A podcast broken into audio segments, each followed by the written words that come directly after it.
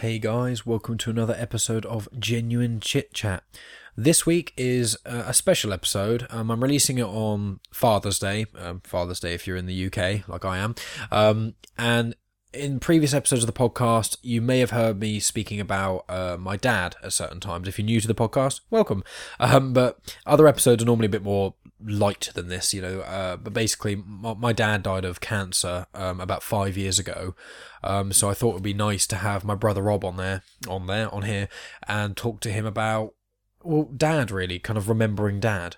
Now, at the start, we just talk about sort of what it was like growing up with dad, sort of how he was, the kind of personality he was. Um, at the start, it may sound like we're kind of uh, putting him down a little bit, uh, maybe to some people, but he wasn't a perfect man. You know, I say it numerous times in the podcast. He is a great man, and I loved him dearly, and I really miss him but that doesn't mean he was perfect. And the kind of point of me releasing this, um, something so personal and something that can be quite intense. So I, I, do want to warn people we do talk about cancer. So if that's something that will really emotionally affect you negatively, I, I don't want anyone to feel really uncomfortable while they're listening to this. But we wanted it to be honest and open and show that it's okay for to miss people and for when they pass away to speak about them honestly and not necessarily make a saint out of them. You know, you can't learn from people's errors if you think they were perfect. And that's especially a thing I think parents are quite integral for children to do. You know, you look at your parents, you see what the good parts of them are, and you think, I want to be like that.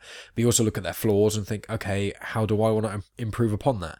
So we, we do get into, I'd say if you're going to listen to this podcast, if you start listening to it and you think, you know, they're kind of slagging off their dad a little bit, um, I would really recommend just listening to the whole thing because it does kind of come back round. You know, we start at the start, it talks about getting to know dad, and then as we got older, what it was like because my brother Rob is 17 years older than I am.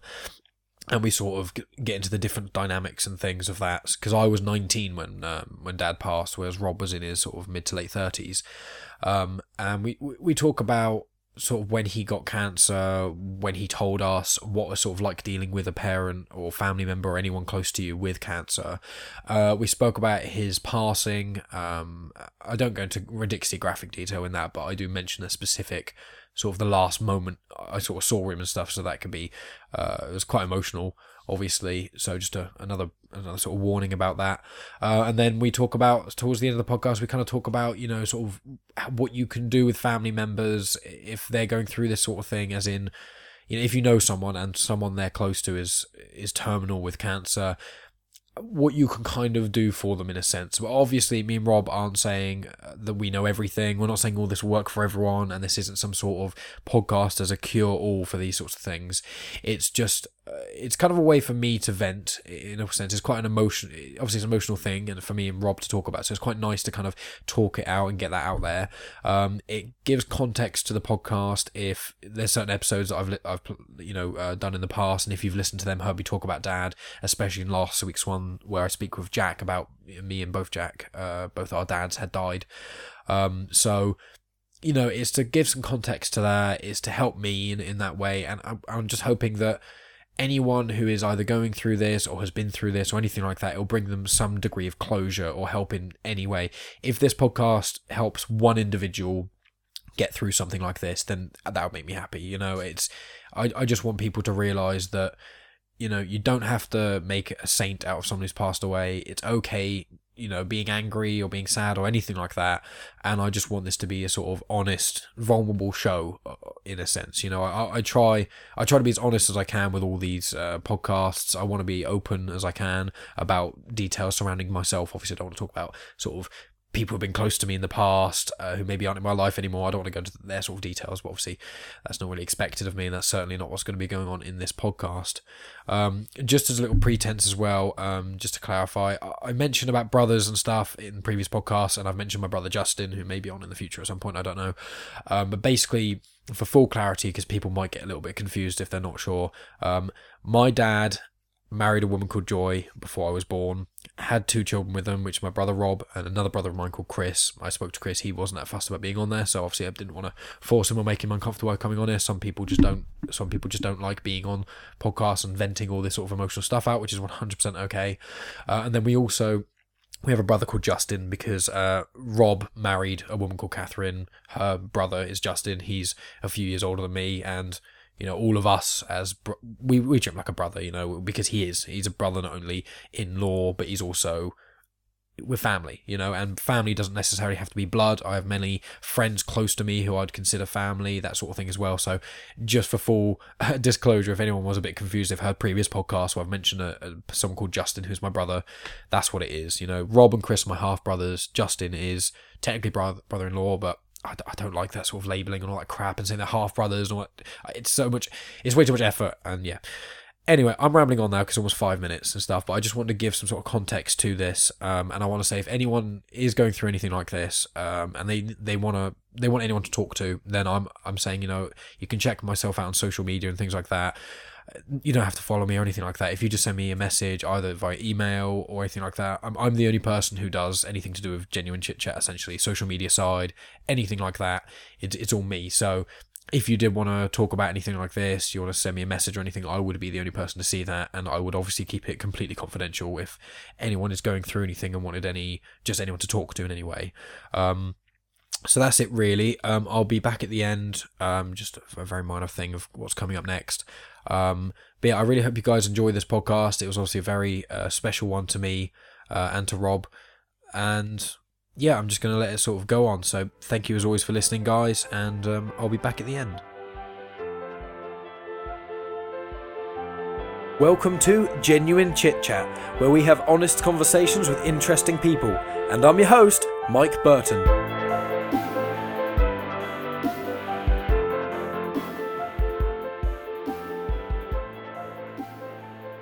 So my, my phone my phone's on silent uh, too, but it still will vibrate and go off because I'm so fucking popular. Not really, but um, Peter Gabriel song. sorry. Peter Gabriel song. What? She's so popular. I know the Peter Gabriel song, uh, "Sledgehammer," and what's the sh- the the song that he goes? That's a show. Um, the videos of loads of people bleeding and stuff. Oh yeah, is that called the show? I think it might be. It, it's either called the show. It's called the something. A name of someone's show. yeah, that's the later stuff with all the theatrical things he did. Yeah, It's so weird because you see Sledgehammer and the video to that song is amazing, and the video to the other song's really good. But he looks completely different. He looks like his own dad. there's one called "Digging Up the Dirt," which they made him make it because Sledgehammer was so popular.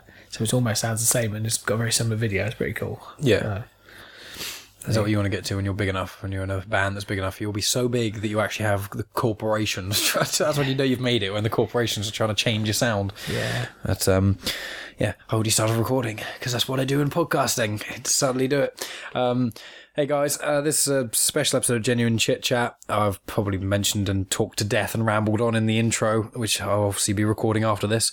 Um, I'm here with my brother Rob, um, and we're basically gonna basically talk about dad a bit. Um, as people may know from the previous uh, episodes, if you've listened to them, um, I've mentioned in passing about dad. I've, I've had a few conversations with people about uh, dad in some way or another. And so I thought it'd be kind of nice in a sense as a, a good thing for memory and also t- for people to kind of have the full story of um, basically talking about dad and my brother. So that's what we're going to do. Um, just as a pretense, uh, we dad died of cancer uh, five years ago, so that's one of the reasons why. But we'll, we'll get into all that sort of uh, stuff eventually. Um, but obviously, Rob, you're what seventeen years older than me. yeah, yeah. Nearly eighteen. I don't know. I'm- Yeah, because I think it was when I was seventeen. I remember you saying you were double my age. That's how I remember. that's how I remember your age. I, I know your birth year because the keypad to Dad's old office was your birth year. So I remember that, and I also remember you're seventeen years older than me. So I just I'm the favourite son, so I got the, the That is- keypad duties. Look at that. That's how you know. that is true. I didn't get that. And I'm Yeah. not the oldest son, so you know. what I mean, that's Exactly. just- You were you were the middle son, and you got the keypad. So it's like that's how you know you're the favourite. I peaked too early, didn't I? that was it. That was the pinnacle of your life, where Dad started his company. But um, so I was gonna say, like, our, our dad was obviously we both love him or loved him, and he was a brilliant man in all kinds of ways. He he wrote.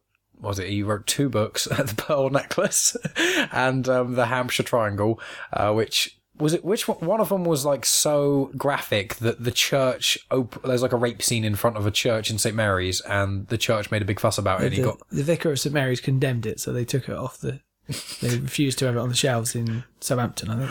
That's amazing. And then he was. I remember seeing he was so proud when he showed me the uh, a newspaper front of him holding the book up, and he was like, "Look, everyone hated. Like everyone got so outraged by it. And he, he just found it hilarious." Yeah, I think it sold a few extra copies because obviously people are interested. Well, yeah, exactly. It was like Auntie Beryl. She read. Well, she could read like seven pages of it. She said it was too much for her, too vulgar or something. It is pretty weird. Have you read the whole thing? Yeah. Really? Uh, Have you read both of them?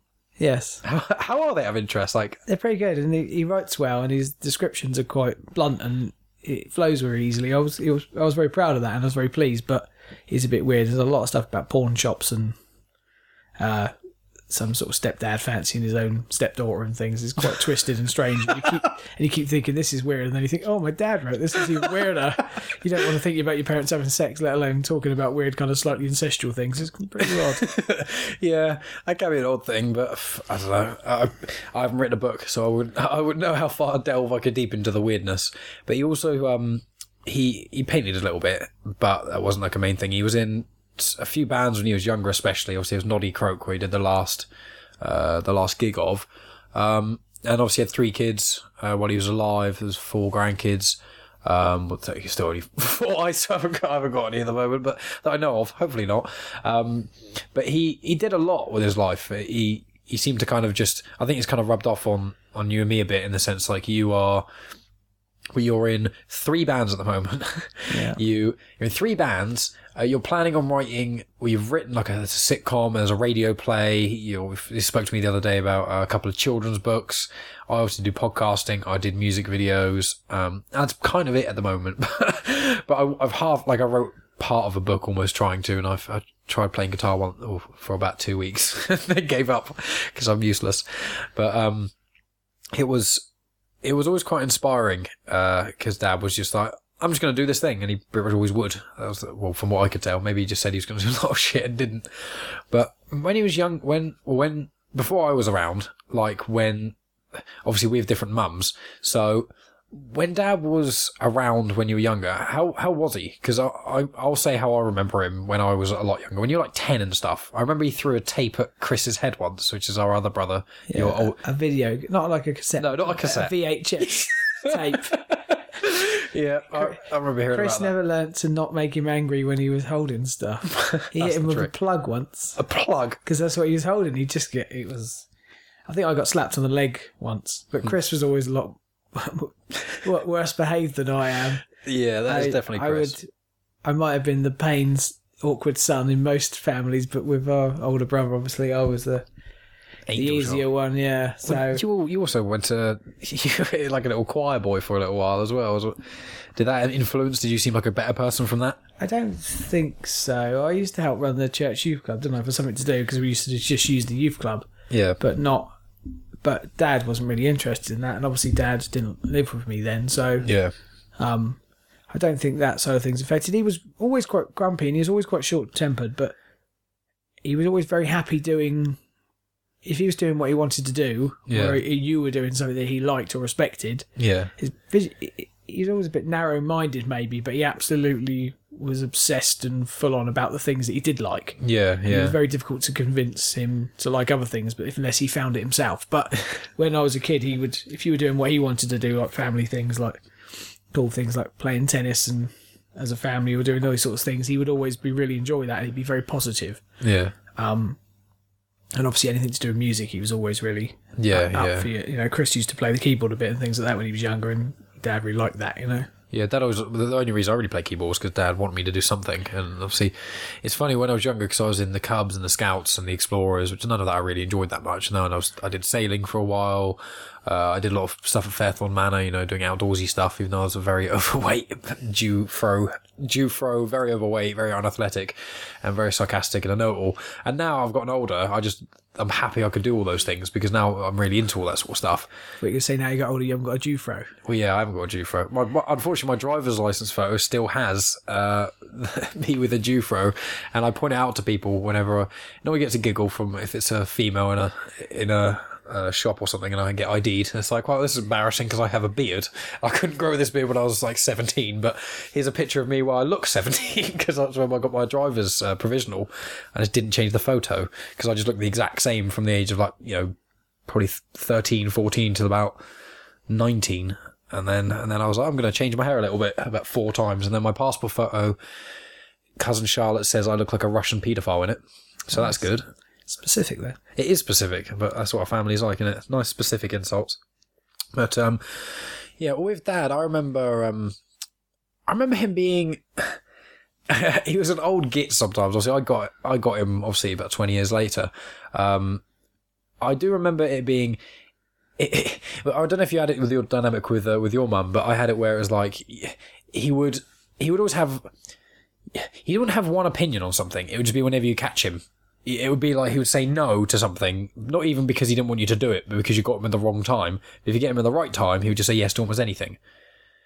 I kind of got that. Yeah, I suppose so. Mornings were a nightmare because he would just be so miserable in the mornings and such hard work. You just have to stay out of his way. Yeah. I think I only got hit by him once or twice, but they were, it was it was in the morning, whether it was once or twice. But Yeah. and I was just basically stood in the bathroom in the way. I didn't really do anything wrong.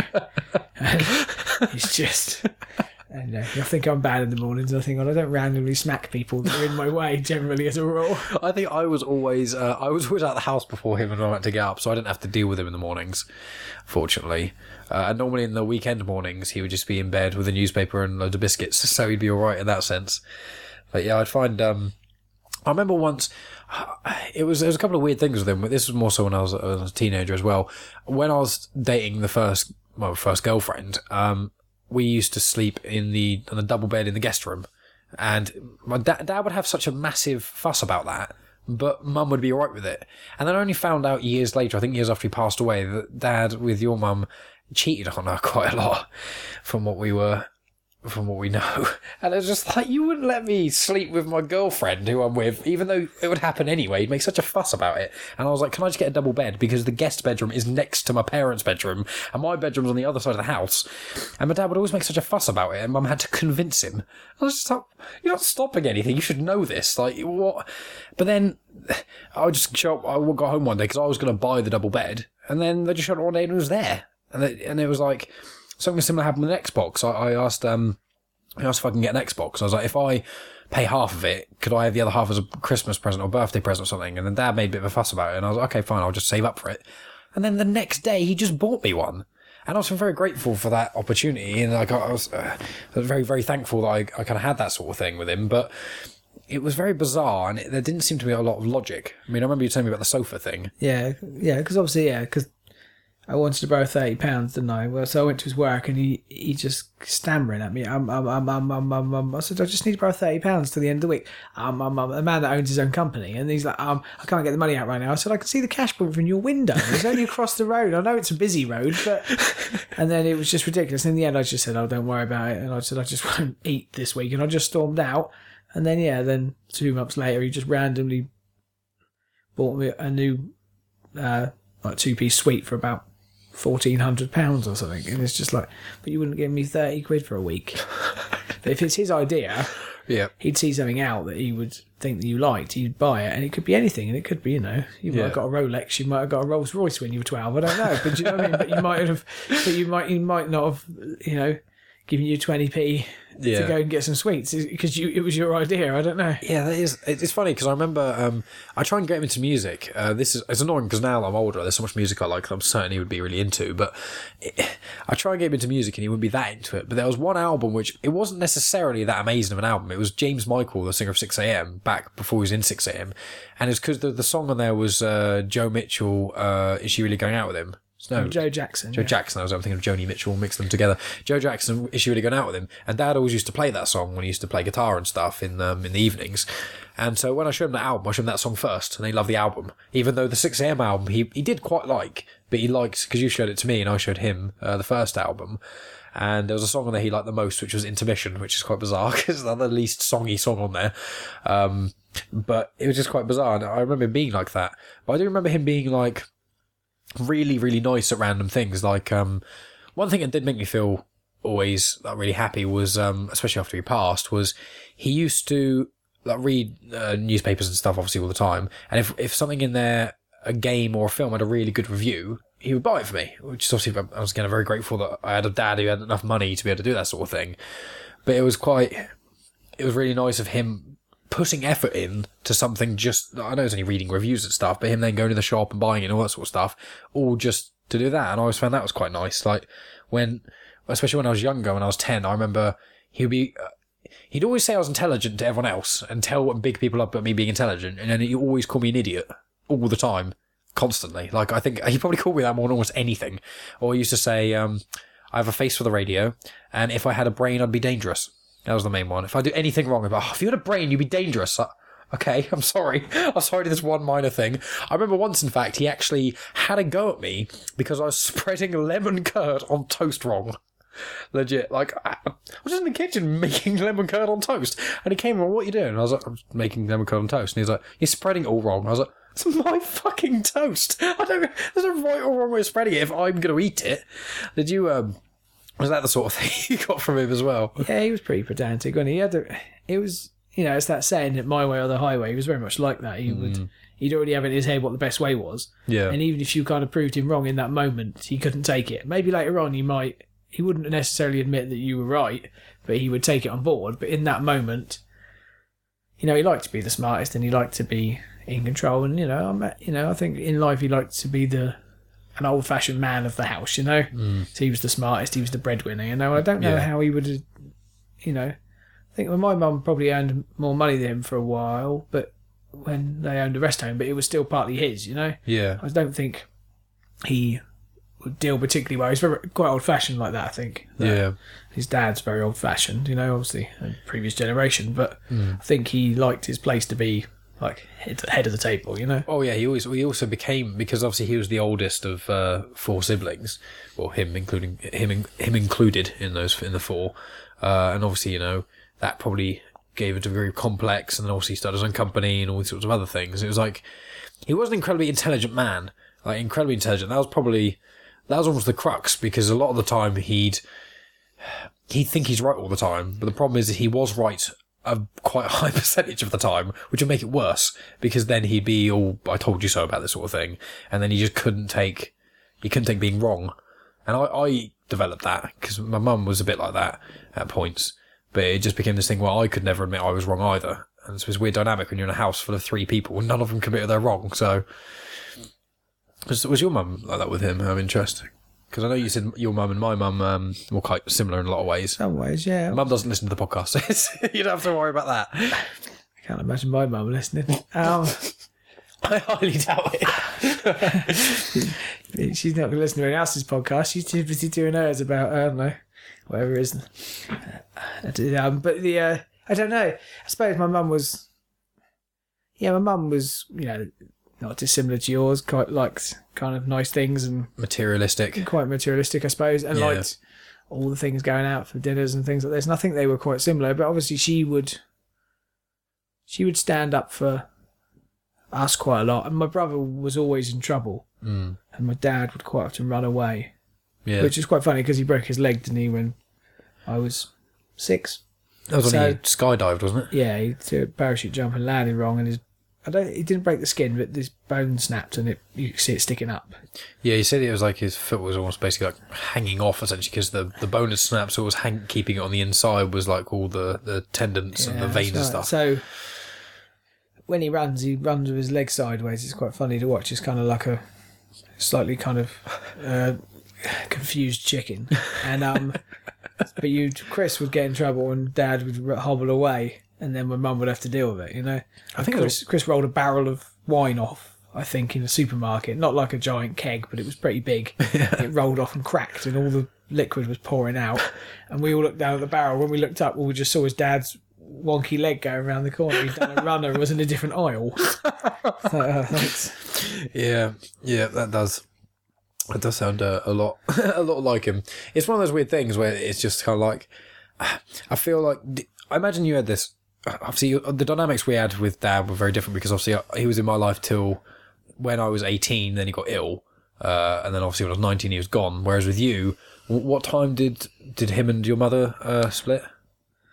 How old were you? I always get this mixed up. I come. I think it was somewhere between being about twelve and fourteen. I think I was probably yeah about about thirteen or fourteen. So Yeah. So it was around that time, and then obviously he uh, ghosted you for quite a while, which is a horrendous thing to do. But then, um, I found I feel like like with mum right now. Like when I was living with her, especially after dad passed, understandably, she was a fucking pain in the ass. I couldn't stand her for a while, uh, and then we moved. As soon as we moved out, it was like the dynamic changes, and it means it, when you're not in each other's hair all the time, you can get on a bit better. Did you find once you kind of ironed out the kinks a little bit when you got a bit older, when you're sort of my sort of age? I think I think with dad as well. I think because the things that he liked were obviously his favourite thing was like speedway, and he liked obviously music, and he liked things like wine and things like that. Yeah, These are things that dad wanted to talk about. yeah, And if you could hold a sensible conversation with him or show that you had some knowledge in it, he would really Yeah. respect that, and then he would want to obviously chat back with you. And obviously, the older you get, the easier these things are. Hmm. It's not particularly fair because obviously you should be trying to talk about things that you want to talk about too. yeah. Um, fortunately, I was quite a, a wino when I was about eight. no, it's not totally true. I was drunk when I was seven, but um, but um, so as I got older, we talked about these things more, and obviously, I'm um, really into speedway, you know. So For people who just don't know, a speedway is it's dirt bikes racing on a on a track, isn't it? It's just like oval shaped track generally. Four bikes. Uh, each heat is about three or so. Is it three minutes? Or about a minute, the, the fastest accelerating vehicle on earth. There you go. I remember, like, I was never that into it, but I remember it's for me. It was always the least. It's not to display something you're really into, but out of all the sports I could have watched, it was probably the least bad in a sense. Not, I, I'm now I look at it, I go, that's actually I can I can see the appeal, but I'm not really into any sports. But like you watch football, it's like an hour and a half, and the average is what like two or three goals. It's like an hour and a half, and maybe three things happen. Whereas speedway is like you know, it's, it's a minute or so. Yeah, it's 15 races for a minute. The good thing is Formula One lasts, like say, hours and hours and hours, and nothing happens. Whereas if it's a bad race, well, it's over, and there's different people racing the next one, so you've got more chance of something. But I, you know, I was brought up with it, and uh, Dad used to always go quite often Wednesday nights, and I would have to stay with my mum, and kind of always wondered where he went and what this amazing thing was, you know. So I think Yeah. we used to go occasionally, and after a while, I really got into it. So we shared that. So we would talk about speedway and things like that, and obviously, you know, we could, we, you know, he would talk to me about that, and you know, I think that was easier for me because I we had that thing in common, and it's that thing as well. Like I said before, if you're a football fan, Yeah, you turn on the TV or you look outside, and there's something about football, and everyone's talking about it, and it's mm. there in your face whether you want it or not. yeah, The Speedway is nobody knows what it is. yeah, So it's a very small minority. So he didn't have anyone else to talk to about it because obviously our older brother didn't mind it, you know, but he wasn't into it like I was. You know, hmm. like I know all the riders and their faces and their names, and I'm, you know, and yeah. a bit of a kind of nerd of it all, I suppose. And you know, we both were really into that, so it was quite easy because it was something that we shared, and I think it made. It made that easier in a way, and because he wanted to talk to me about it, because no one else knows about it. Yeah, So I was luckily to be the only person he knows really that can talk about what he wants to talk about. Yeah, it's funny with dad because I always when when I was younger, I used to think he was quite sociable because you see him in a social situation, he's very charismatic and he likes kind of. In a lot of times being the centre of attention, he was obviously quite funny a lot of the time. He's very intelligent, and it's like, but then you realise that he actually wants to make no effort with anyone really a lot of the time, and he would just be happy being by himself for extended periods of time a lot of the time, and you know, I just really like he'd be happiest just you know sat playing guitar by himself when we were on holiday. He'd just walk o- go away by himself and sit play under a tree for a little bit. He liked a lot of solidarity, but as I got older, when I was a teenager, probably I was quite difficult, or not, probably not as difficult as most teenagers, I imagine, but I was probably a bit of a pain in the ass because, as I remember, this is only when I was what ten or something, but when uh, we were in Starbucks uh, upstairs, and then uh, I was being a twat, so you th- was it you threw my was my shoe or something? I, I did. That's not the coolest thing I've ever done. I did. Yeah, I took your shoe off, and in the end, to try and make a point, I threatened to throw it, and you wouldn't stop going on and talking, so I threw it, and then you had to go and get it off some strangers. I think. Yeah. Yeah, I, I vaguely remember that, but I, I was a Not my finest hour either. Well, you're my older brother, so you know, you can, you know, we used to go to Sega Park and um, you know play. Was was it Dakota? Is that the name of it? Daytona racing. Daytona. That was it. I know what it looks like, and I remember the game itself. I also remember playing House of the Dead a lot. Yeah. that was a lot of fun with the House of the Dead three with the shotguns, and then Sega Park is only a thing of the past now. Bargate got knocked down the other day. Oh yeah. Right. It's completely gone. Like, I know it was closed and uh, uh, it was like, empty for quite a while, two years or something. And yeah, I walked past it the other day. It's gone. Yeah, well, I suppose I suppose I could still take you to Burger King for healthy lunches, couldn't I? Oh yeah, because I used to eat nothing, and then I come home one day to mum, mum, I like new food, and she was hoping it would be like celery or lettuce, and it was extra large double bacon cheeseburger meals with barbecue sauce. it's like great, the only thing in the world that you eat that you could possibly eat that's less healthy than chicken nuggets. Yeah, good work on my part. I had to look for that. yeah, well, you did it. You managed to. That was the, the turning point. 'Cause My mum would. I think my mum would just always get you to get me to try new things. But I think I'm just got just to get into more stuff that was maybe unhealthy. Yeah, Maybe I can blame you for being an overweight child. I'm going to blame you for that now, not my parents. maybe. I Even- did, I did drop you once as well, so you know. there- There's lots of. this could be just a, like a show of guilt about the bad things I've done. Yeah. Well, I do have a big dent in the back of my head. So, I mean, they they say it was because I was an alien baby who had to take it out. What's the name of the forceps things? Uh, I've no idea. But uh, you know when uh, if the baby's been in the woman too long and they have to pull it out with the vacuum cleanery suctiony things. Yeah, Yeah. Apparently that made my head all pointy, and you all called me an alien baby. Conehead. Conehead. Yeah, see that, Is that film? from is that from uh, Hellraiser? No, that's Pinhead. Coneheads is a film. Like the, they're aliens. Dan Aykroyd in it, and they've all got pointy heads. Yeah, Huh. I've not seen that film. it's not a great film. It's all right. Oh, great. I'm glad I was compared to not a great film either. Could be like a cool film because Xenomorph like put my tongue out. It's got another little tongue on it. Yeah. That'd be not. That'd be gr- very strange. But um, excuse me. Um, yeah. Well, with with Dad, I was thinking like um, obviously a lot of things we've said sound very negative, which uh, I imagine my time with Dad was probably a bit more positive than yours in a lot of ways because he probably as he got older. Do you think he got do you th- when he was in his sixties to when he was in his forties? Do you think he was actually that different?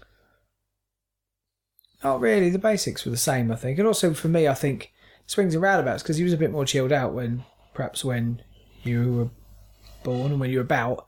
But as I said, maybe I, I got him maybe because I was an adult. You know, hmm. I got some of the things. I got some of the bonuses of being another adult. You know, see, being seen as another adult. Yeah, yeah. and and therefore he would talk to me and take his time. And so you know, with the speedway stuff, we would chat for quite a long time about it, you know, and, and things like that. And especially if Dad had a few drinks, you could catch him in the right mood. He he would be very chatty, you know, yeah, yeah. and he would give you stuff. Was that you told me you, or you, you got him? Was it you got him drunk or and? I didn't purposely. I didn't, there wasn't like a plan. I didn't turn around here and like sneak booze into him to try and steal from him. It wasn't like that. It was, it was just a barbecue. He was quite drunk, and then we were talking about stuff, and he just kind of suggested. Uh, I think I took his, I had his amp and his mic and his mic stand, and randomly a Travelling Wilburys album. But then he would then every four, maybe six months, would then try and get them back, saying I'd stolen them. And I told him he could have them back, but he also pointed out he'd given them to me, and he was trying to deny it. And I still got it all, so I don't know. I think. I do remember he was. Uh, I can't remember many of the dad jokes, uh, him saying any, but I do remember the best one, which was when you used to do band practice in his office, and him getting out that giant fan and then getting posted it on it and say. Uh, Rob's biggest fan. I thought that was one of the funniest things ever, but I think that was probably about seven years ago now. I think um, one time he, ta- he bought six fans and it just said Rob's fan club. Oh, man. brilliant! Any fan based humour. Yeah, it's great. I like that sort of stuff. It cracks me up.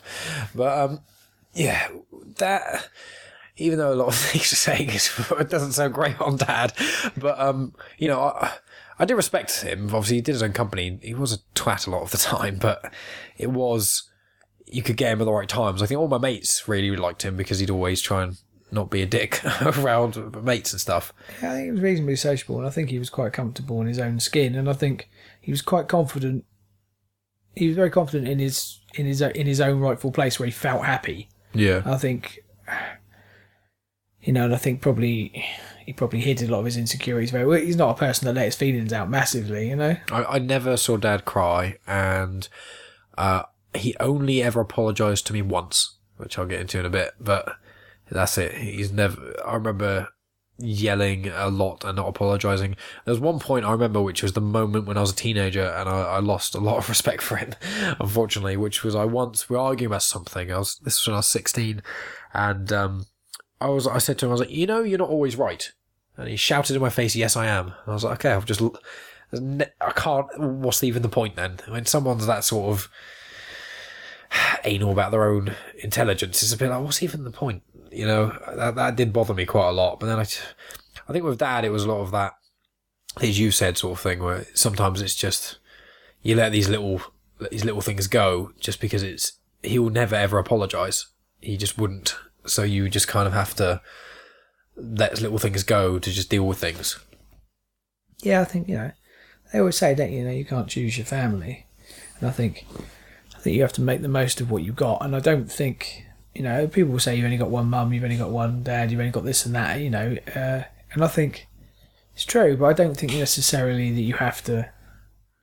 You know, think the sun shines out of their ass just because it's this, and I don't think that you have to necessarily spend all your time and put up with them because if they're very horrible. You know, my dad was never purposely horrible.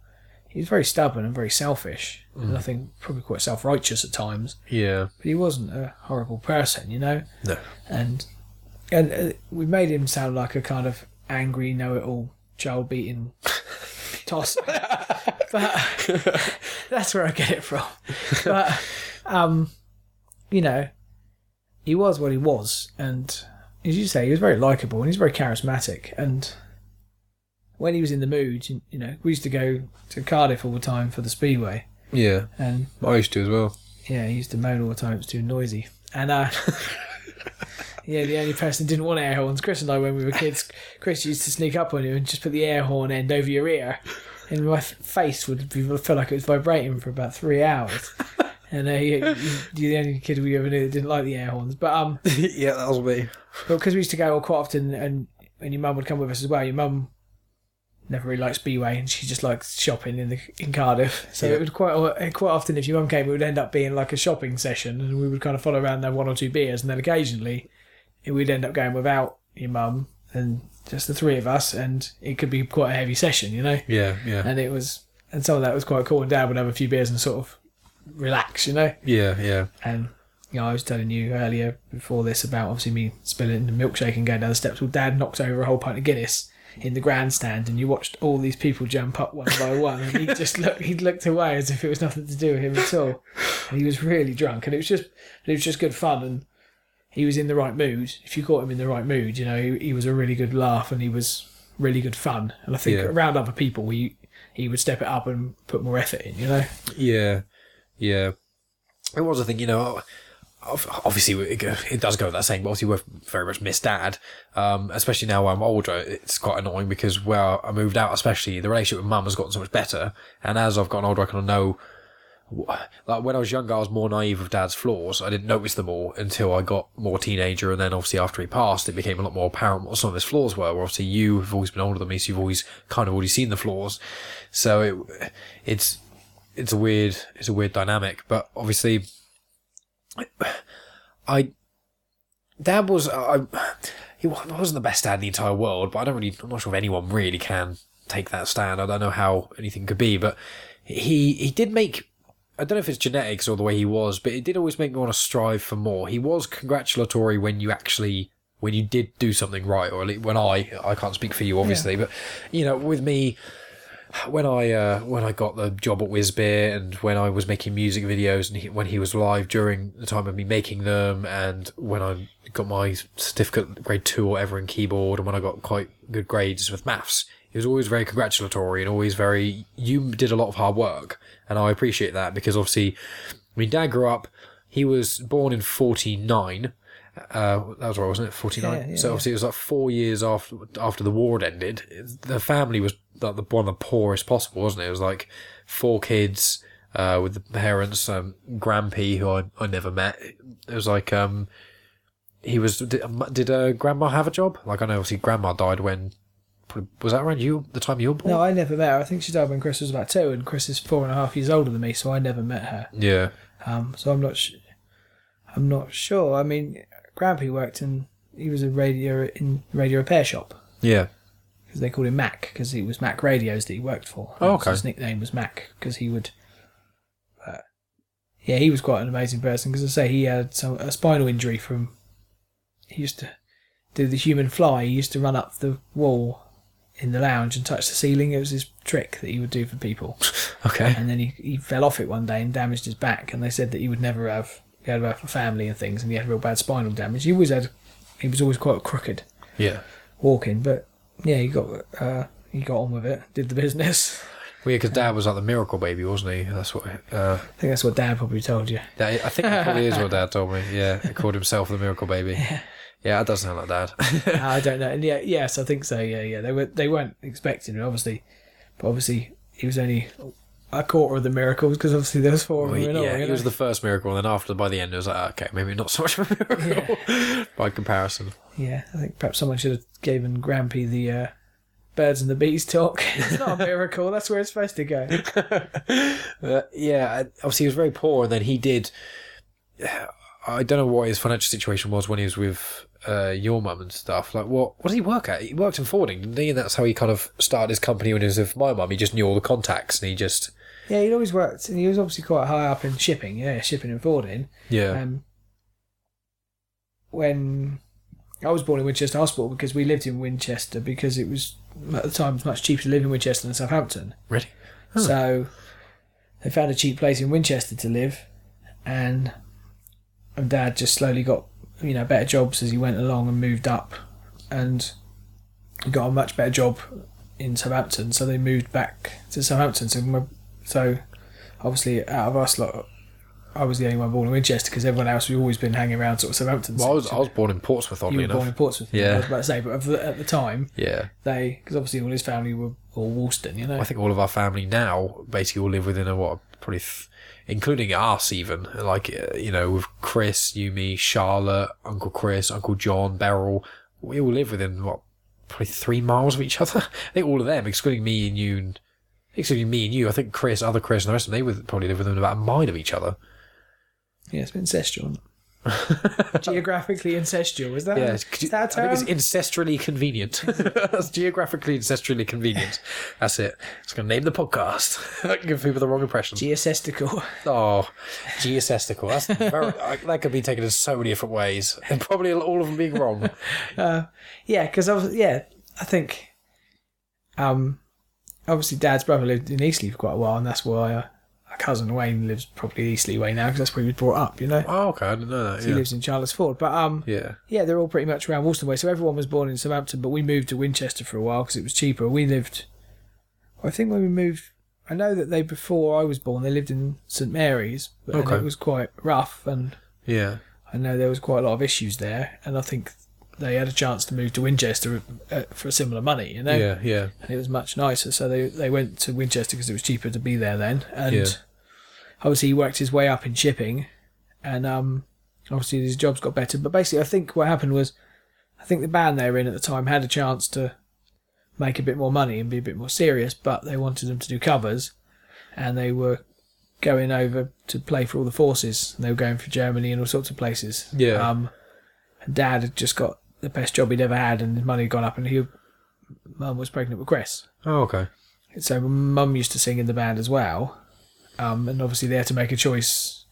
They needed a steady income because obviously it was like three months, and they would be back after the tour without any job prospects. Yeah, So Dad had to quit the band and chose to stay and obviously make money for their son to be, you know. yeah, So I think that sort of changed things quite a lot. But yeah, he was he's always worked in shipping pretty much since he was a teenager. Mm. But obviously, yeah, the more people you know and you move up and you get more respect and people come to you, and obviously it's much easier to open your own company and work from there because you've people know your experience and yeah. they know that you get it done. So I think Yeah, I think well, Dad had one of the more conservative outlooks uh, on life, especially because in his mind, obviously, uh, when I was about, obviously, the first few years that I was about, him and Mum were really quite poor, and then once his company sort of started going, he had obviously quite a bit more money, and we were, you know, fairly well off. And um, I think his thing was he always he was always working hard. You know, it was nine to five Monday to Friday, and then also Saturday Sunday he would usually be working nine till twelve as well. And he'd always have that striving work ethic, and he'd kind of I think it's kind of rubbed off on uh, me and you a little bit in the sense where uh, obsession makes it sound quite negative connotation, but you know, with things you get quite uh, me and you get fixated on stuff, whether it's movies or like, like it's movies or music or this or that. You just want to, you know, if I had my way, I'd just be podcasting all the time. That's basically all I do. And obviously, you're much more musical and a lot more talented than I am. So yours will be, you know, you're in three bands at the moment. I don't know about that, but yeah, obviously they're different things, aren't they? Obviously the He's very driven, Dad. but the work ethic thing I think is obviously strong in all of us, and probably Well, Chris, Chris does. I want to pretense. Chris, I don't know what he does extracurricular wise, but he does. He does a manual labour job, which is a lot more taxing than probably anything you or I do because it's. Well, I've, I did work with him for you know, six years ago, and it killed me. yeah, obviously, but Chris obviously has got a very strong work ethic and goes in all the time. And Oh, yeah, he's always working. Him. And I think we've got that from him. And I Yeah. think obviously that side of things we know. You know, I think when you earn your money and you feel proud of it, you know. yeah, I yeah, think. I mean, I think Dad lost his. work. Sometimes Dad struggled to look back, so I think he would struggle to see. You know, like me saying, "Can I borrow thirty pounds?" I don't think he could understand why I'd need to borrow thirty pounds. because in his mind he was like, "I've got money." Yeah. So yeah, Why, why haven't you got savings? yeah, you know, yeah, the situation is, but if you remember back, if you went back 20, 30 years, you were there, you know? yeah, You, you know, however far back you were living in St Mary's and you were struggling. yeah, He didn't look back like that. I think Dad was always looking forward. yeah. Which was think- one of the things. Yeah, not to say that's a totally a fault all the time or anything like that. Oh no, but that was one of the that- problems when he got older, especially when he started to get ill. Yeah. Yeah, I don't know, because I think perhaps when he was ill, him looking forward and thinking what he was going to do next was probably a maybe a positive for him, because even though it wasn't realistic, Hmm. it kind of gave him hope and drive, you know? Well, yeah, I've heard. Well, well it's probably quite nice. I want to just a pretense, obviously. I think we've spoken down quite a lot. It's he was he was a, a great man. He was he was probably not the best man, like uh, morally, but he was a good person. I think in at heart, he could be a bit of a dick sometimes, but he was a good person, and he was uh, he was very intelligent, very driven. Um, and then obviously he got ill, uh, and that was that was when I was eighteen um, when he got when he got. I mean, when he when he told me, um, I remember I came home from it was college because it was the second year of college. Uh, I think it was when he got ill.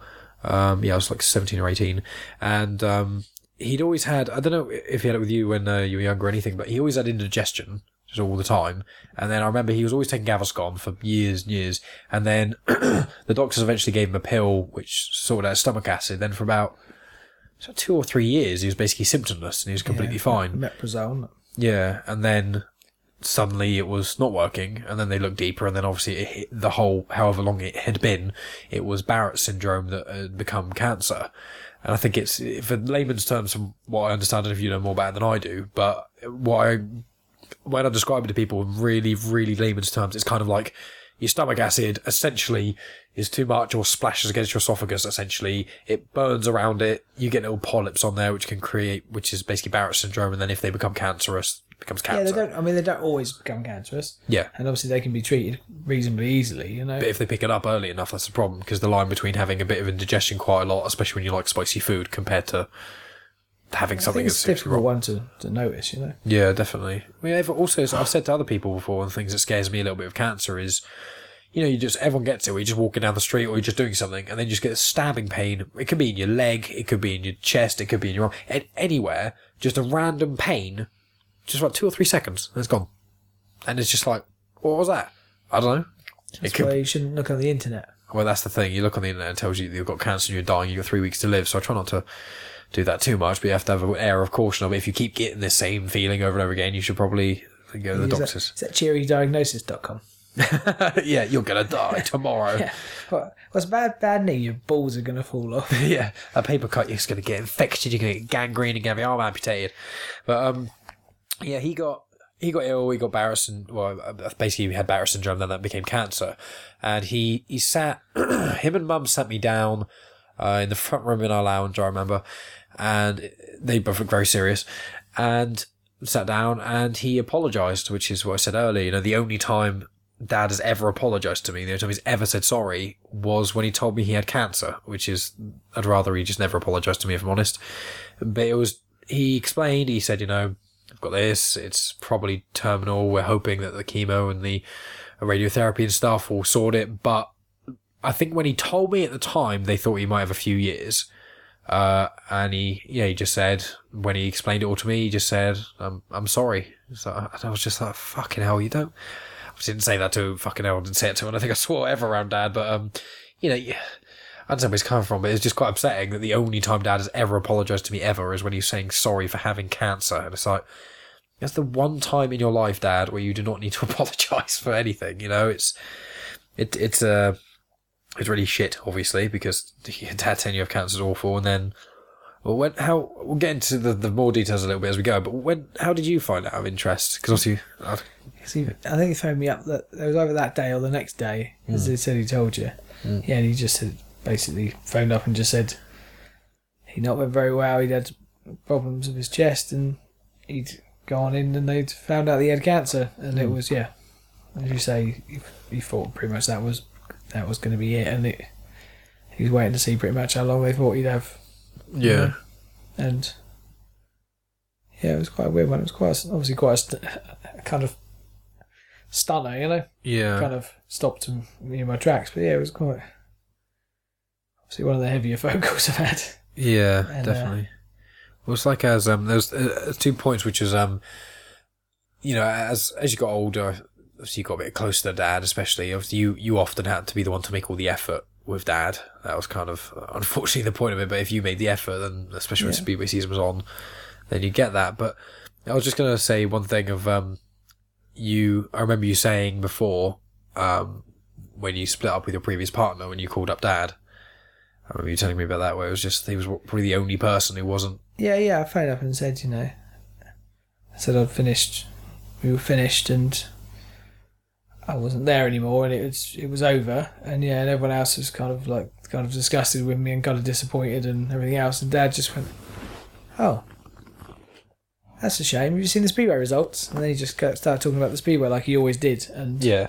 it was slightly reassuring, and it was just like a he was an accidental rock, you know, because he obviously was just the same slightly thoughtless, speedway obsessed idiot that he was the day before, and it was the only person that hadn't got upset. Yeah.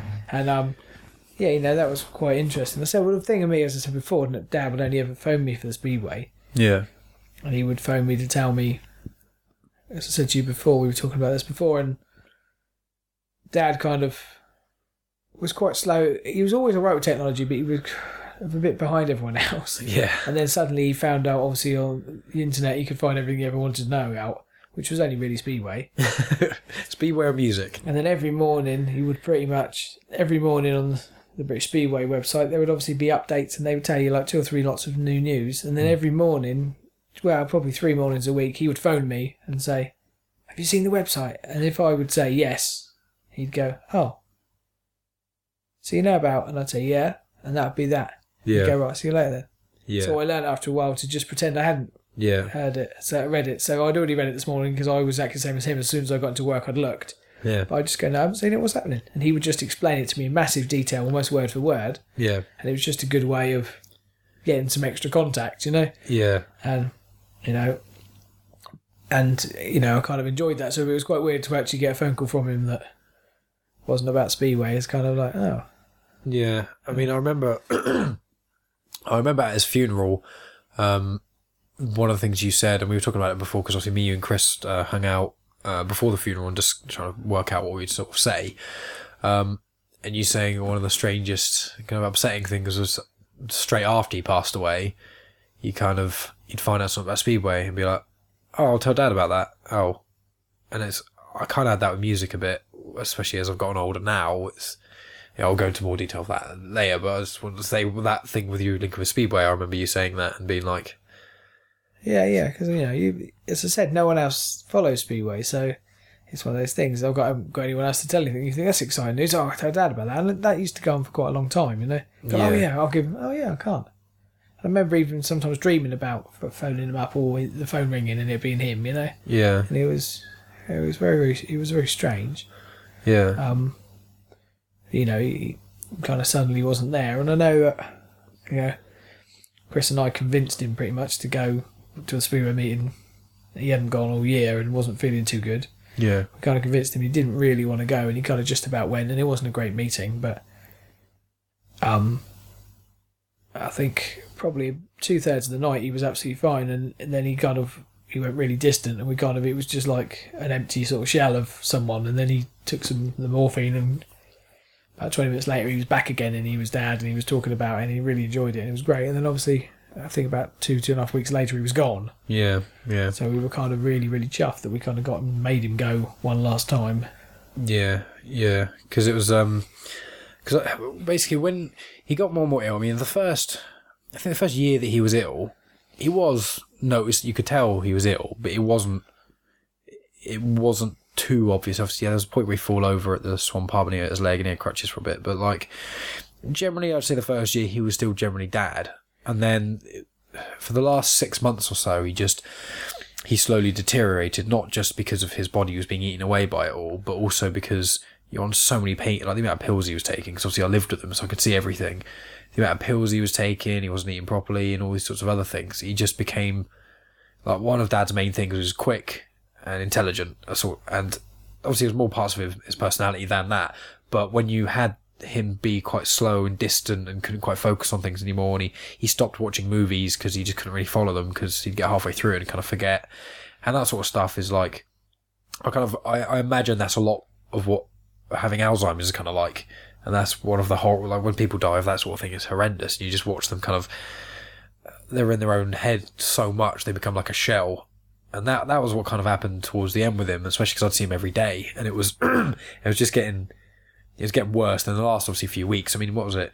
On my birthday, he played the Noddy Croak gig, where obviously we've got the the video got the video footage of that and stuff. Yes, that was the reunion of his of his band of that his we were, teenage band. yeah, yeah, Yeah. So um, and he played on stage. He had a neck brace on and a crutch, but he still sang sang pretty damn well.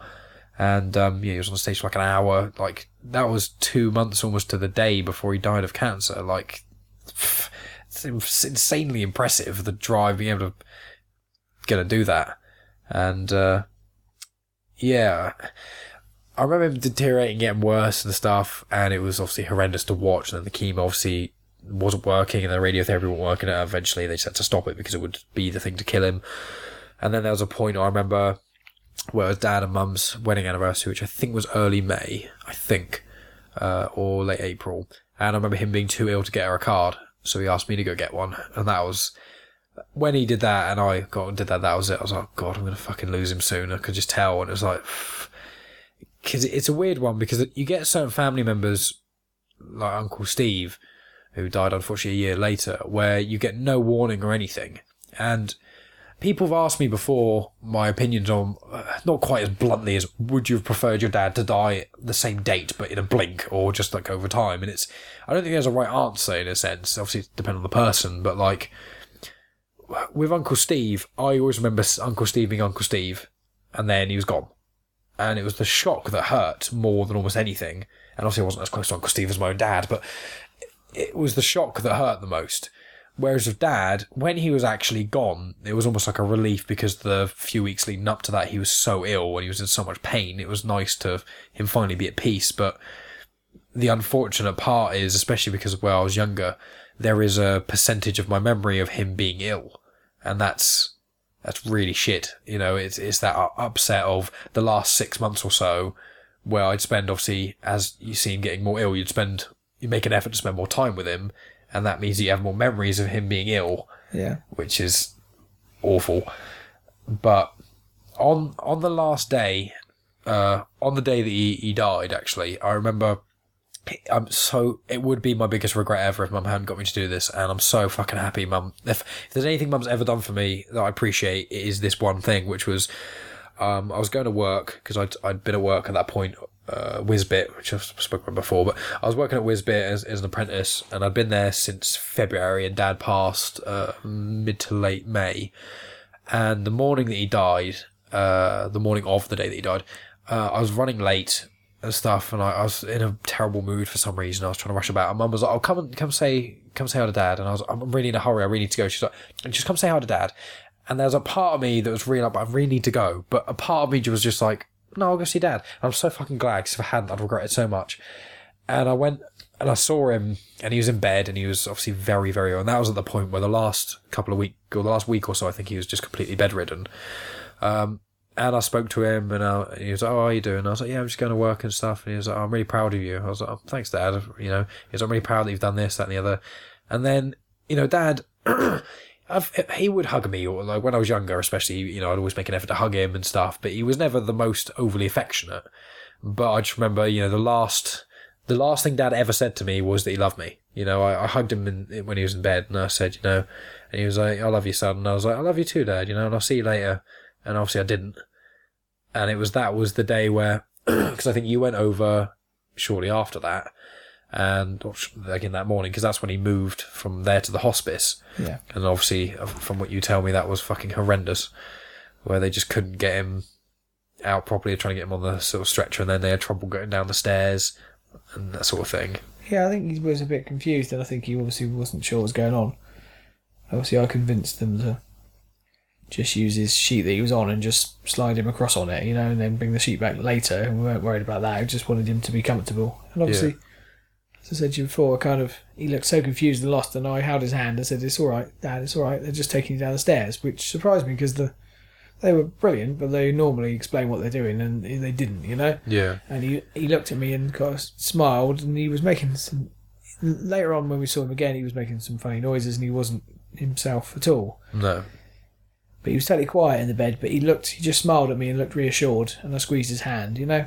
And I said, "It's all right, Dad. They're just taking you, uh, you know, down the, the stairs, and then you'll be all right. You'll be in the ambulance." But when I said Dad, he actually looked up at me, and it was, you know, it was a nice moment. And also, I just wanted him to be okay. yeah, And I think it felt like, you know, he my confidence, he felt it, you know. yeah, and yeah. it was it was all right.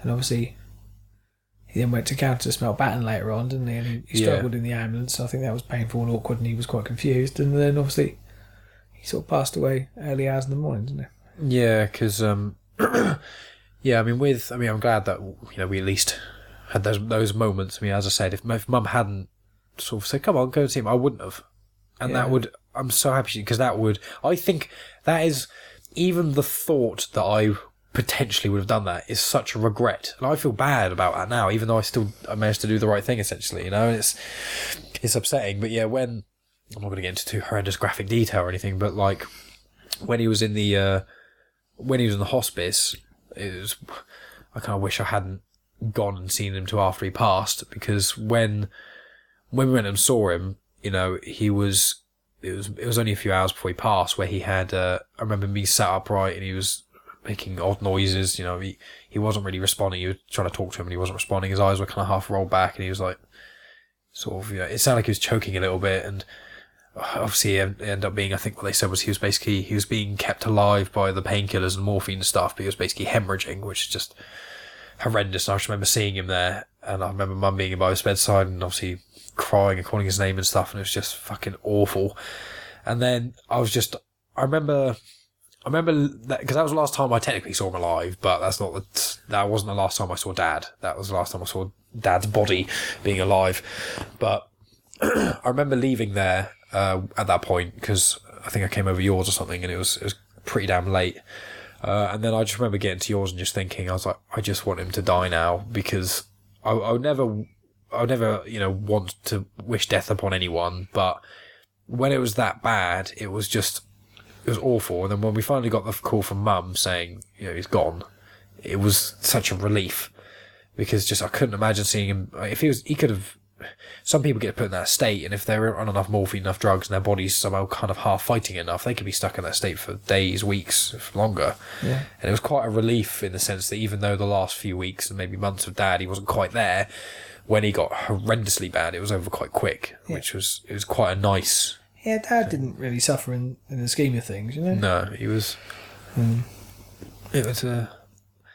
yeah, but Countess Mountbatten the people they're also nice, and I couldn't, I couldn't imagine a job worse. Not, not in the sense of like, It's, it's a very hard job, isn't it? yeah, like I could, I, I don't have the, I'm not the most overly emotional person in the sense that you know I don't cry that often and that sort of thing, but. God, being around, just watching people come into a place to die. Those people are so resilient. Yeah, but it's, it's an incredible thing, isn't it? Because obviously it's an amazing thing because they kind of help people. Oh yeah, I'm so thankful for all of them. They were so nice as well, and they all Yeah, yeah, they're amazing. It was, yeah, because us obviously after he passed for a few, a couple of years after that, you've been doing uh, charity gigs for Countess Mountbatten and raising money for them and stuff. Because Yeah. yeah. they did some fantastic things. But yeah, I mean, with excuse me, one of the things because obviously where this happened five years ago, uh, where I was only nineteen, and since then I've had friends who their family members have passed away or people I've known who their their parents are ill, or something like that. Um, and when I was uh, dating a previous girlfriend of mine, one of her friends, their dad died of cancer, and, and she was like 22 or 21 at the time. And you know, she said to me, "As part, part of the reason I come also this podcast a little bit was like." she said to me, "Well, how can I help?" And it's a weird thing because when when a family member passes away like that, there's no there's no magic words you can say, and there's nothing you can do that will make you feel everything feel better necessarily. But I found that just someone just kind of being there was enough. Like there's no there's no magic answer you can say to make the pain go away. There's no there's nothing you can say to to stop it when someone's going through this and someone's suffering with this sort of thing. But if you've just got people there who care about you and they're like, look, if you want to talk about it, I will. If you'd rather just spend the next six hours playing video games, watching films, and not thinking about it, I'm happy for that too. Excuse me, then that that's kind of all I needed. You know, in a sense, that's kind of there wasn't a right answer, but it, it's just one of those things where there's a quote from um from Corey Taylor. If people don't know, he's a member of two bands and he's written a few books and that sort of thing. And um, someone close to him died, um, uh, Paul Gray, and uh, he basically said it was a quote, and he said it never things it gets easier to deal with, but it never gets better. And I think that's quite a, an apt way of having it. Like it, it doesn't. Looking back on it, it's, it's easier for me to deal with. I'm not as upset as as I was obviously when it first happened, uh, that sort of thing. But it, the situation was never any better. But it is just it is what it is. You've got to got to deal with it. You know. How did you sort of? I don't know. So you know, there's arguments that sometimes you get don't necessarily get over these things. I think it's difficult. I think you've got to be honest and you've got to let it out if you can. And I think people hold things in. I don't know what the answers are, but Well, there, there is. I don't want to put you on the spot and make no, you no, think no. you've got But the answers. obviously, but- everyone's different, and I think you need what you need. And I think probably, I think yeah, understanding people around you and having too much pressure, but you know, and obviously you just want to feel loved and close. And I think things like that do bring people closer. Yeah. Um, and I think, I think with Dad though as well, because so one thing we haven't really talked about was, yeah, I found when he got ill, it- I found it all quite inspiring because he's quite a selfish person at times and very stubborn. Hmm. Um, and he would run away from lots of things that he didn't want to deal with, which we probably all got a bit of. Yeah. And um, but when he found out that he was dying, that was kind of it. He kind of lifted his chin up and kind of said, "Right, I'm doing this now, and I'm doing this, and I'm doing this." yeah. That wasn't really what I expected. I don't know what I expected, but it wasn't that. And he took me by surprise, Yeah. and I found it quite inspiring. And he was very positive, and he kind of just got on with stuff. And he didn't achieve some of the ridiculous things that he was desperate to achieve in this who knows how amount of time. Yeah. But he actually, the fact is, he was having a go, and it kind of pushed him along. And I was just really surprised because I thought he would, I thought he'd just throw himself into work and go and and just get on with it and not acknowledge it, you know. And instead, Yeah. he kind of faced it and got on. And I was, it really surprised me. You know, people Yeah. say, you know, in these situations, you maybe just show your true self, or maybe you know act differently than you'd expect. And he just kind of wowed me a bit with it. He was kind of like, oh. I wasn't expecting that, and it, it, as I say, it really was. It really made me think. Kind of very proud of him. Yeah, definitely. The the gig, especially, like that was the main thing that, especially where he died so soon after the gig, and it was you could after the gig he was crying because he was in so much pain after being on stage for forty minutes or an hour singing along because obviously that's two months before dying. I just remember he he played so well, and obviously we've got the footage of it and stuff, and I, remember I, I watched it back. And obviously, I edited the video footage and stuff like that. So I, I saw quite a bit when I was making the, the DVD and stuff. But it was just like getting up on stage, like a lot of 60 year olds, just standard, wouldn't be able to get on stage. But he was uh, 63, I think, when he passed. And he it was incredibly inspiring. It was just like if no one would have felt, no one would have obviously been upset if he wouldn't been able to do it because he was obviously he had a neck brace and he could only just sort of walk and he was so ill. But he, he did. He was like, I'm going to do this. It's for charity. I want to raise money for people going through this sort of thing. You know, I really want to. I want to do this. I want to almost say fuck you to cancer. I want to. Yes, I'm still going to do this. And it was incredibly inspiring, as you say. It was just. It what that that night made me more proud of him than probably ever. I, I'd say. Um, and yeah, as you say, when he when he did, he he was very positive about the whole whole thing. He would never he wouldn't dwell on it. He he wouldn't kind of be all woe is me about it all. He was just like, no, let's just do it. You know, we'll get through this. uh, You know, and I remember him talking to me, and he'd be like, no, we're gonna we'll get through this as a family. We'll get you know, kind of in in the best way, stiff upper lip sort of thing, but in a real positive. Yeah, yeah, it just Way surprised me because I, I didn't think that's what he was like, you know? Yeah, It's not, that's not me putting down who he was, but it's just that's not how I expected him to react to it. And he really did surprise me and it, it, it took me back. And then I, I, I, you know, was taken aback by it. And I also felt a bit guilty that I was kind of, I, I was so chuffed that he was like that. But I think, you know, he just came out of it fighting and I think it was, so it took me by surprise and, and he just got on with it. And like you say, you know, I think we all just tried then to just see as much of him and be around of him. And that was the interesting thing as well. We were talking about earlier. You said about obviously you have to put up with, you know, put up with someone's weaknesses and their and who they are and what their issues are. And sometimes if you want to be around someone like your dad, yeah, you have to put up with all the crap or not be there. Mm. And I've been talking to other people as well and their dads, and they're like that, you know. And you either normally the kids that seem to get on best with the dads as they're older are the ones that go right. He is a bit of a knob end. He is going to do this. He's going to sulk about that. He's going to not be happy about that. But if I want to be here talking to him and he's my dad, Mm. then oh, this is what I have to put up with. You know, and him and I had rows and we didn't speak for about three months once and all these things. But when the minute we knew he had cancer, you know, Yeah. to be honest with you, he couldn't do any wrong, and you just have to make the most of that time. Mm. So I would just come round, you know, see him every day. You know, I think I would see him five, six days a week yeah. Well, obviously, I, I lived in that point, lived so I him, so sort it of different. Yeah, so, was, obviously I saw. I mean, I saw you yeah. putting that effort in. I Yeah, was yeah. Really, yeah, clarifying. I saw But, you a lot then. but yeah. obviously, because you've got to make the most of these things, and you know, no matter how close you are or not, you've still got to grab these chances to see someone before they're going. You know, yeah, And like you said earlier about instantly going or knowing what's going to happen, at least with Dad who knew he was going, mm.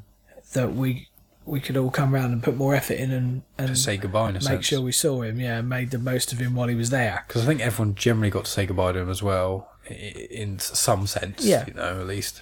I mean, yeah, you know, but obviously.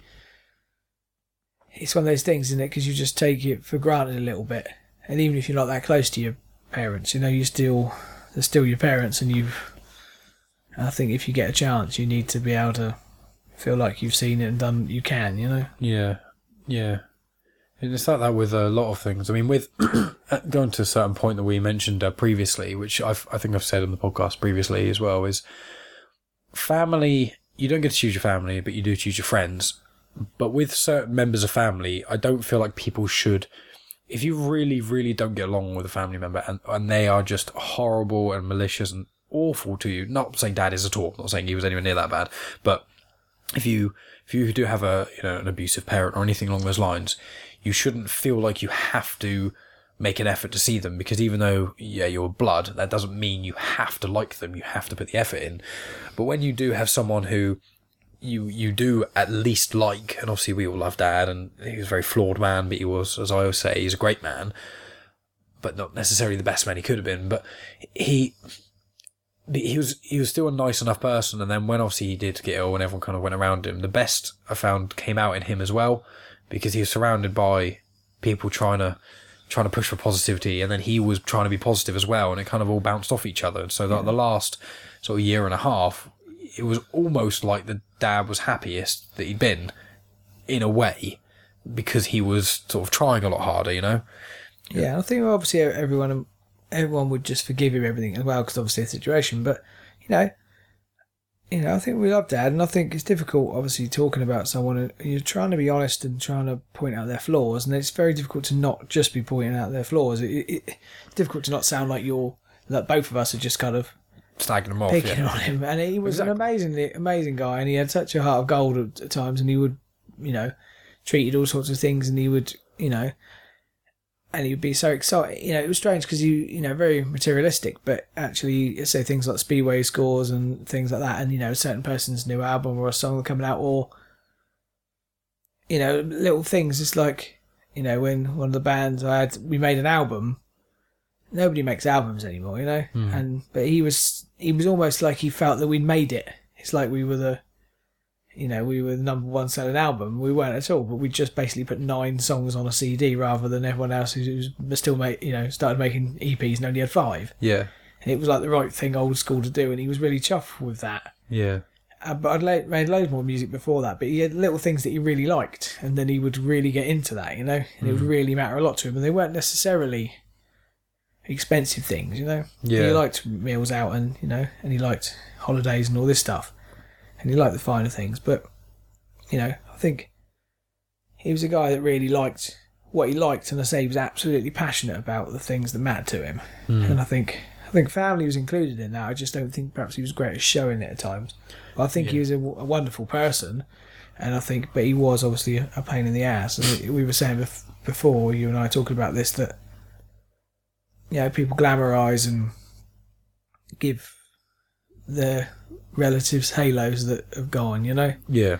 and you know I don't think They, that can be frustrating when you don't see someone's flaws, but when you're trying to explain someone, it can sound a bit negative. But you know, in my heart, I know how much I love Dad, so my mouth can say anything that I want, and it doesn't change what's in my heart. You know, Yeah. and obviously with someone else, it just sounds like. he was a miserable sod, and, we- and that's where we've got it from. maybe. While we maybe. slag him off. That's it. Well, that's kind of uh, you know I will start bringing bringing this towards the end now because I think we've we've basically kind of said relatively everything we've sort of wanted to say. But like, I did I didn't want to do this because obviously when we discussed uh, we talked about this general thing uh, I think a few months back probably now, um, and one of the things was one of the reasons made me want to do it, especially with you, was when someone does pass away. Like for, it happens with celebrities. I think Amy Winehouse is probably the best example where a lot of people hated her for what she did or anything like that. If, weirdly enough, Amy Winehouse was one of Dad's favourites for a long time. He always he loved Amy Winehouse, funny enough. But um, they so much of the media and so much of this, that, and the other slagged her off and was always against her. And then as soon as she passed away, she was a golden girl. She was perfect. And I think one of the things I kind of try and do, not only in life but also in the show and this sort of thing, It's kind of life. A lot of the time is about the grey area. It's not it's so rare for something to be black or white in the sense of it's so rare for someone it's so rarely a saint but also it's quite rare not not impossible it's quite rare for someone to be completely 100% all bad you know and it, when people pass away you do want to remember the good things about them but it is important to not forget it, almost some of their flaws because then you can learn from them and you can't just whoa punch the microphone. You're looking at that so confused now. It's, it's facing away from you. You can't talk again. If you be, yeah the other way. I'm done. you're done with that. That's it. Man, this technology is complicated. but um, yeah, so I, I think it's just one of those things where it's people shouldn't they, they shouldn't be so glamorizing of people when they pass away or anything like that. It should just be look for the good parts as well as the the bad parts, but don't try and dwell on one more than the other. I just think you know everything makes up somebody, don't they? So Yeah, you know, mm, what you know, what negatives and positives, uh, sort of different things, you know, and obviously quite often negatives and later on are quite funny, and you know, it's just Well, yeah, we we knew Dad a lot more, a lot better than almost anyone, obviously, because it was our dad.